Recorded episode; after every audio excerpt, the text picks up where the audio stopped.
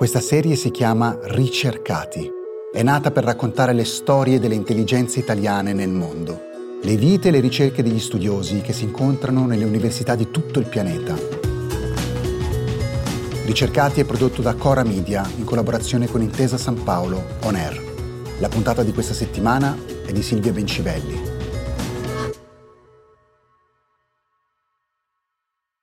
Daniele Cicuzza, benvenuto, benvenuto tra i nostri ricercati. Tu sei un ecologo vegetale, no? È così, ti puoi definire?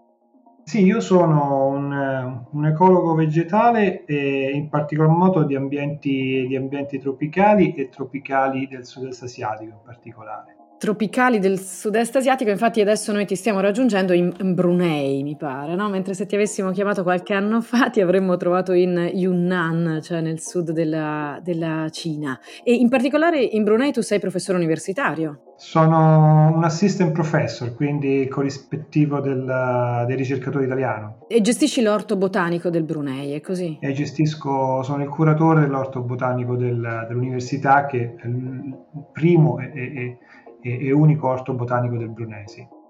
Senti, noi non parliamo molto spesso di botanica, diciamo, i giornalisti è raro che intervistino un, un, botanico, cioè in questi anni va di moda la botanica, ma più che altro ne parliamo con un taglio un po' favoloso, no? Le piante sono molto intelligenti, le piante che belle non sono soltanto il panorama alle nostre spalle, quello che rende più, più verdi le nostre avventure. Quindi che cosa dobbiamo sapere noi non botanici di piante e di mondo vegetale? Io penso che le piante sono importanti per cose abbastanza semplici, se vogliamo, dal fatto che producono ossigeno, dal fatto che producono cibo, ma anche perché sono diverse dagli animali e quindi hanno sviluppato, hanno evoluto tutta una serie di strategie evolutive, adattative, strategie per adattarsi ad ambienti diversi, di cui oggi noi ancora, nonostante tutto, conosciamo veramente poco, soprattutto in ambiente tropicale conosciamo poco. Perché il Brunei ha un orto botanico? Allora, cioè, tu, tu, ci stai dicendo, le piante sono anche un modo per conoscere i, le strategie di adattamento al pianeta, strategie che noi non frequentiamo perché noi siamo animali, quindi più conosciamo le piante, più arricchiamo anche le nostre possibilità, probabilmente. Esattamente. Ecco, ma l'orto botanico a che cosa serve in quest'ottica? Beh, l'orto botanico ha tre funzioni fondamentali, quello del Brunei, ma anche gli orti botanici moderni eh, eh, di oggi e sono la funzione educativa, ovviamente essendo un orto botanico universitario noi facciamo eh, corsi dentro l'orto botanico per far vedere agli studenti la diversità vegetale tropicale e questo vale anche per gli orti botanici d'Italia per esempio.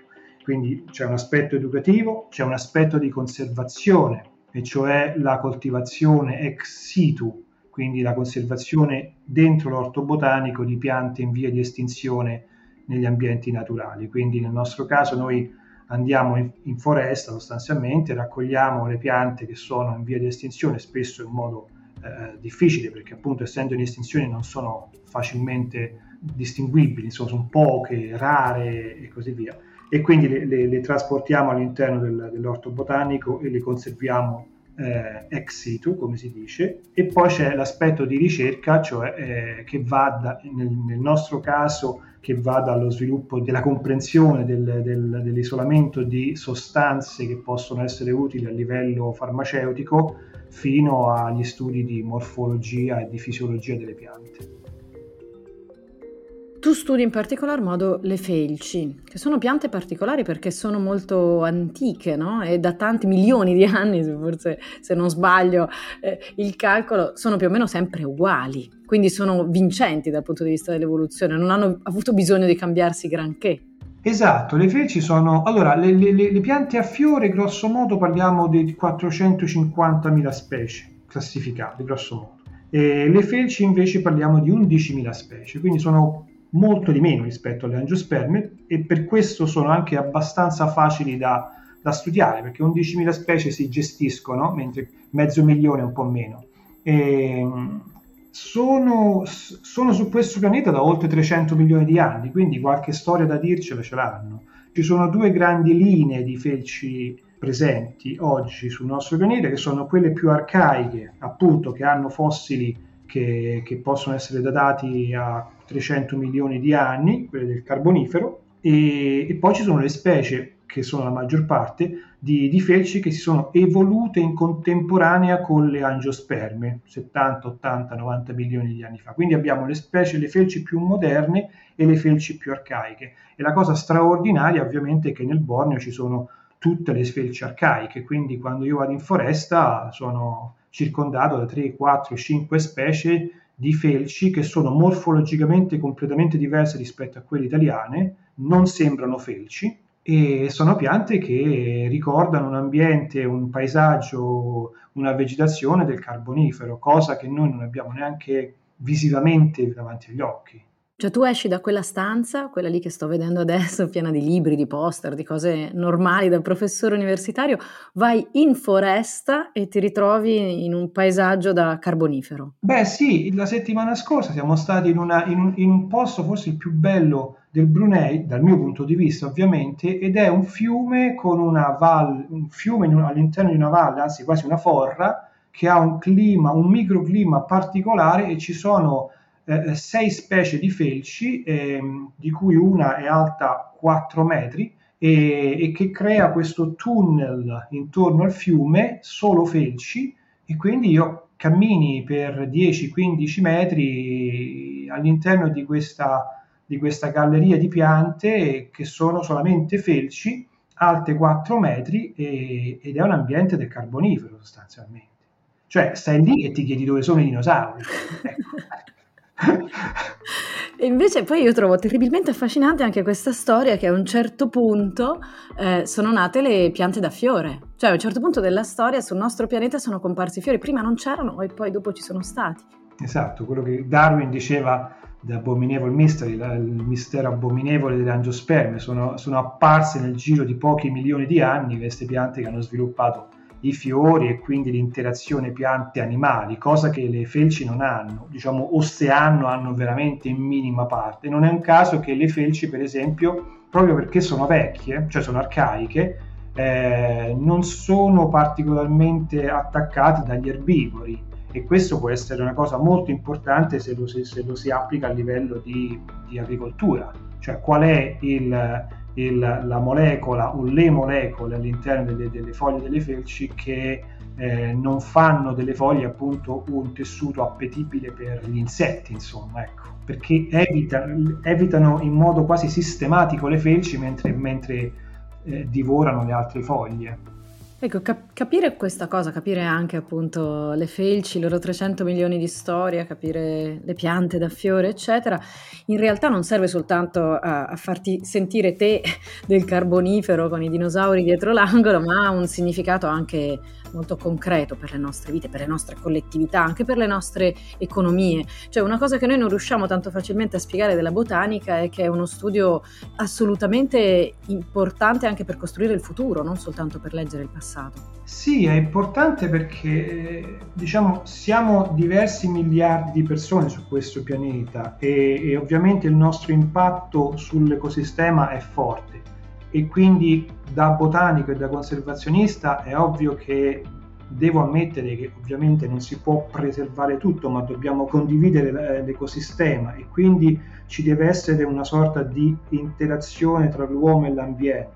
E questa interazione deve essere sviluppata e organizzata in un certo modo dove da una parte si preserva il più possibile ed in modo efficiente e dall'altro si evita che per esempio alcune malattie possano uscire dagli ambienti tropicali, cioè la, gli ambienti tropicali sono ricchi sia di biodiversità ma anche di malattie, cioè la, la, la diversità della vita è anche la diversità delle malattie, quindi c'è bisogno in un ambiente tropicale avere una zona cuscinetto tra gli ambienti tropicali primari e le campagne. Questo è fondamentale, il Covid ce l'ha insegnato, insomma.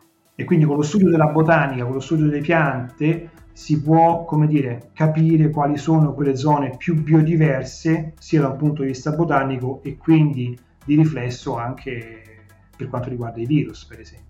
Una cosa che forse abbiamo imparato durante questi anni di pandemia è che le malattie capitano, ma al di là del fatto che per noi sono un problema, per il resto del pianeta sono un motore dell'evoluzione, cioè sono quello che, che, che cambia il, il, panorama. Quindi laddove noi incontriamo altre specie è più probabile che si sviluppino malattie. Questi sono proprio gli ecosistemi che studia un, un ecologo come te. Però poi c'è anche un altro aspetto della, de, della questione e sono i cambiamenti climatici. Lì invece i cambiamenti li abbiamo portati noi esseri umani in maniera artificiale, in maniera molto rapida anche. Qui la botanica ha, ha, un altro ruolo, più che difendere noi dalle possibili malattie che arrivano da ecosistemi ai quali non siamo abituati, la botanica serve a capire il fenomeno, ma anche a permettere l'adattamento a loro, al fenomeno che abbiamo creato noi. Non so se l'ho spiegata bene, ma insomma, ecco, rispetto al cambiamento climatico anche lì avete un ruolo fondamentale. Sì, e per questo il Borneo è un perfetto laboratorio Sempre nella valle do, della, della, settimana scorsa, tra le specie arcaiche c'è il Cistodium sorbifolium, che è oggi endemico del Borneo, ma sono state scoperte due o tre anni fa delle, dei fossili in ambra del nord del Myanmar che testimoniano la presenza di questa specie sempre nel Carbonifero e quindi il clima che oggi è rappresentato nel Borneo e in ambienti particolari del Borneo, non in tutto il Borneo, era praticamente un clima molto più caldo che arrivava fino a quella che oggi è il sud della Cina o il nord, il nord dell'India. E quindi studiare queste piante ci dà le caratteristiche sia fisiologiche che morfologiche che di interazione che queste piante hanno per vivere in questo ambiente. Che cosa ci dà queste informazioni? Ci dà le informazioni su quelle che vengono chiamate le winner o loser, cioè i vincitori o i perdenti. E c'è stato un articolo qualche, qualche settimana fa dove si diceva appunto che i perdenti tra, tra, gli animali e tra le piante sono superiori rispetto ai, ai, vincitori. Quindi ci sono tutta una serie di piante, di organismi viventi in generale, che hanno tutta una serie di caratteristiche che li rende svantaggiati rispetto a, ai cambiamenti climatici o alla deforestazione, alla frammentazione degli ambienti, all'alterazione in generale degli ambienti di foresta. E quindi studiare qual è l'ecosistema perfetto per una, per una pianta ci dà gli strumenti per capire che alterando uno, due o tre parametri quella pianta non si trova più nelle condizioni ottimali per, per, um, per sopravvivere. E quindi questo è importante per che cosa? Per creare quel paesaggio che dicevo prima di interazione tra l'uomo e la foresta in modo che ci siano tutta una serie di parchi, di zone di protezione, di zone di connessione dove queste condizioni microclimatiche o ecosistemiche vengano mantenute per mantenere il più possibile l'ecosistema che in ultima analisi è quello che ci provvede di acqua pulita, ossigeno, suolo e così via. Insomma. Ecco, l'ecosistema che si adatta, si adatterà meglio, appunto, questo ecosistema che ci stai descrivendo è anche l'ecosistema che ci darà le risorse della nostra vita futura, quindi quello che mangeremo, quello che, che, metteremo nelle nostre case. Insomma, noi oggi ci siamo abituati al parquet da tutte le parti, agli oli per le produzioni industriali di biscotti, eccetera. Queste cose forse le dovremo anche un po' riadattare sulla base delle indicazioni che la botanica ci dà su come gli ecosistemi si stanno adattando al cambiamento climatico, no? Quindi c'è anche molta economia dietro, voglio dire. C'è tantissima economia. Qui parliamo di olio di palma, ovviamente, siamo in Borneo, quindi è uno dei paesi maggiormente produttori di olio di palma e, e, e ovviamente l'interazione tra le compagnie private e l'aspetto politico e gestionale delle, degli ecosistemi è fondamentale. Ci sono tutta una serie di regole che consentono il mantenimento di un certo livello di connettività degli ecosistemi, di protezione della biodiversità che sono in atto. In alcune aree del Borneo funzionano un po' meglio, in alcune altre funzionano un po' meno. E si vedono i risultati, si vedono anche da un punto di vista del, um, del mantenimento della biodiversità a livello ecosistemico, a livello di paesaggio, il numero di, il numero di, di uccelli, di rane, di invertebrati ed altri, rispetto a, a altri paesaggi dove c'è questa monocultura di palma da olio. Da come lo, lo descrivi, il sud-est asiatico è un punto cruciale no? per, la, per la nostra sopravvivenza come umanità. Eh, lì dove sei finito tu si studiano un sacco di cose che allora hanno interesse, appunto, ci hai spiegato, per la comprensione dei passaggi di malattie tra vari esseri viventi, per l'adattamento ai cambiamenti climatici, per la nostra economia che dipende dagli ecosistemi, eccetera, eccetera. Ma noi ci andiamo a studiare queste cose lì o sei un po' solo in Brunei, nel sud-est asiatico? Cioè gli occidentali quanto conoscono ecco, di, di questa natura? Perché noi eh, come giornalisti non, non credo che ne parliamo tanto spesso, onestamente. Allora, questo è un discorso interessante eh, che io dividerei in due. Da un punto di vista storico, l'Europa è per questioni culturali, storiche, migratorie più connessa con il centro-Sud America, volendo anche con l'Africa, meno con il sud-est asiatico. E quindi tutte le grandi spedizioni, anche con i grandi progetti ancora in corso nei vari istituti di ricerca europei, sono più orientati verso l'Amazzonia in senso lato, per varie questioni, tutte legittime. E quindi l'Amazzonia è sempre considerata come appunto il polmone del mondo e la zona di alta biodiversità, che è vero, per carità, perché appunto il Brasile è, è 11 volte più grande del, del, del Borneo, quindi per quanto riguarda l'aspetto geografico ovviamente parliamo di territori molto più ampi. Però da un punto di vista di biodiversità, e qui forse dico una cosa che sanno in pochi, il sud-est asiatico, l'arcipelago malese in senso lato, che va dalla penisola malese fino a Papua Nuova Guinea, è un arcipelago con migliaia di isole e quindi noi sappiamo che nel momento in cui c'è un arcipelago c'è, c'è stato nel processo evolutivo un processo di speciazione molto più rapido rispetto ad un ambiente continuativo come può essere la, il bacino delle Amazzoni e quindi a livello di numero di specie, ma non soltanto di specie, anche di generi, che è la categoria di classificazione più alta rispetto alle specie, i tropici del sud-est asiatico sono molto più ricchi rispetto ai tropici del bacino delle Amazzoni. Che significa? Significa che tagliare un ettaro di foresta in Borneo è molto più pericoloso che tagliare un ettaro di foresta in, in Amazzonia, perché probabilmente c'è una specie che andrà estinta per sempre. Ti faccio un esempio. Eh, la settimana scorsa è stata una settimana produttiva la settimana scorsa eh, mi è arrivata una mail di un collaboratore di Taiwan che ha certificato a livello genetico che una specie che noi abbiamo raccolto nelle paludi del Brunei è una nuova specie per la scienza. Questa specie era stata raccolta 20 anni fa nelle paludi a sud della penisola malese, paludi che sono state tutte convertite a palma da olio e la stessa specie forse si trova nella zona planiziale del, del, del Sarawak, lo stato, del, lo stato malese nel Borneo, anch'esso buona parte convertito a palme da olio. Si narrava di questo botanico che all'inizio del 2000 aveva fatto una visita nelle paludi del Brunei e l'aveva vista questa pianta. Io ci sono tornato, l'ho raccolta e abbiamo fatto analisi genetica ed è una nuova specie per la scienza, ancora da descrivere, e, e, quindi l'areale di distribuzione di questa specie andava dal sud della penisola malese fino al nord del Borneo. Oggi la distribuzione di questa specie si trova circa in un paio di ettari delle paludi del Brunei che sono vaste ma non vastissime e sono ovviamente anche molto impattate perché viene raccolta l'acqua dalle paludi per supportare eh, la produzione di petrolio, quindi c'è un impatto importante.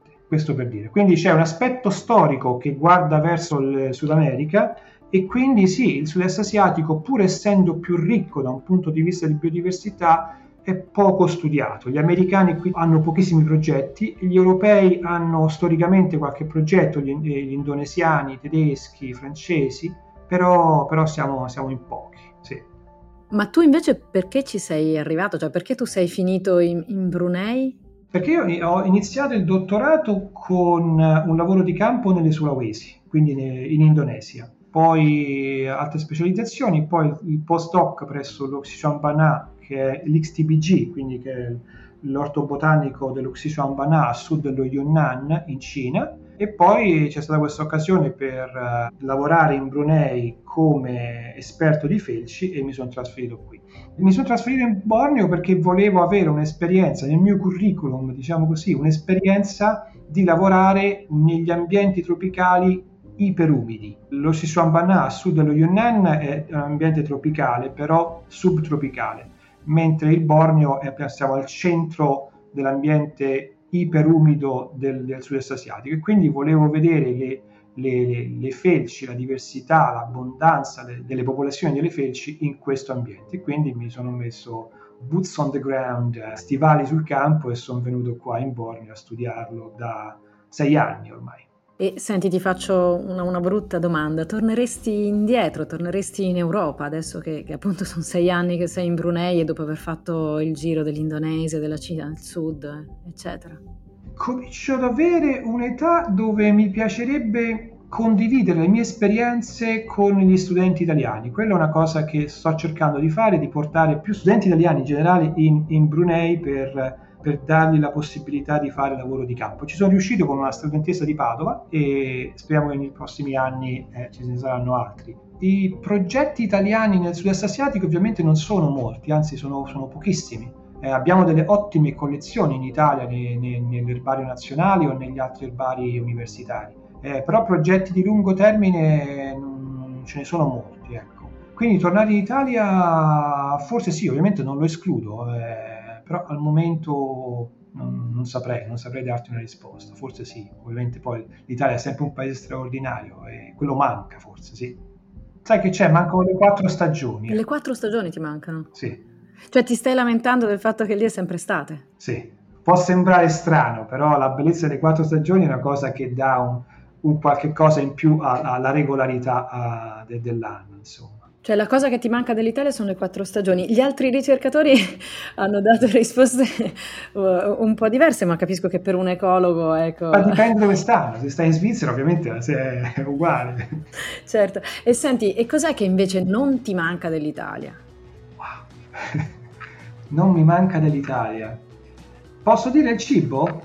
Eresia? No perché alla fine mi sono abituato comunque a mangiare asiatico che significa dal cibo indiano al cibo malese al cibo cinese. Quindi come dire la mia dieta appunto va tra questi tre tipi di cucine intervallata a quella italiana che cucino da solo. Insomma, quindi questo. Eh, allora grazie Daniele Cicuzza ti lasciamo tornare alla tua foresta tropicale al tuo orto botanico del Brunei, ai tuoi studenti universitari del Brunei anche e alle tue ricerche sul campo. Grazie, grazie a voi.